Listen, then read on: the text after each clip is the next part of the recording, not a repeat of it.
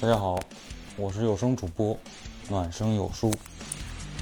今天和大家探讨的话题是历史上有哪些不可思议的权谋手段。怎么说呢，这个权谋手段大家一听可能都是不好、耍心机，然后有预谋等等，但是我今天想就是转变个角度来说，秦始皇他统一六国以后做的一些事情。大家都知道，秦始皇统一六国以后做的是焚烧坑儒，做的把就是统一度量度，统一文字，这也是他的一种权谋手段。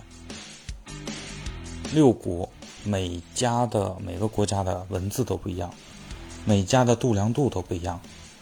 每家的文化都不一样，每个国家的要融合在一起，如果大家都是自己自圆其说，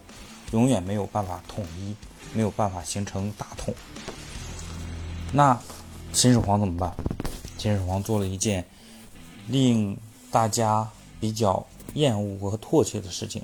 焚烧坑儒。他大部分焚烧了其他国家的一些书籍，然后保留了自己秦国的，然后又以秦国的文字为推广文字，以秦国的度量衡来作为标准度量衡。这样一来的话，六个国家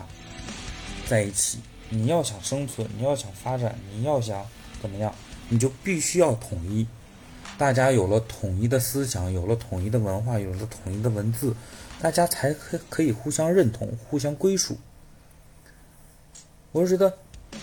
这件事情也真真切切的就是形成了就是中华民族大统跟历史渊源流长的一个重要起点。因为百家争艳的话就没有艳了，所以说这样的话大统一才真真正正奠定了中华一家文化统一欣欣向荣的一个基础。所以我觉得秦始皇的这个统一度量衡、统一文字才是让我觉得最不可思议的一个权谋手段。在几千年之前，秦始皇就能已经以这种高瞻远瞩的角度来把这件事情推广下去，并且坚持做下来，我觉得很不可思议。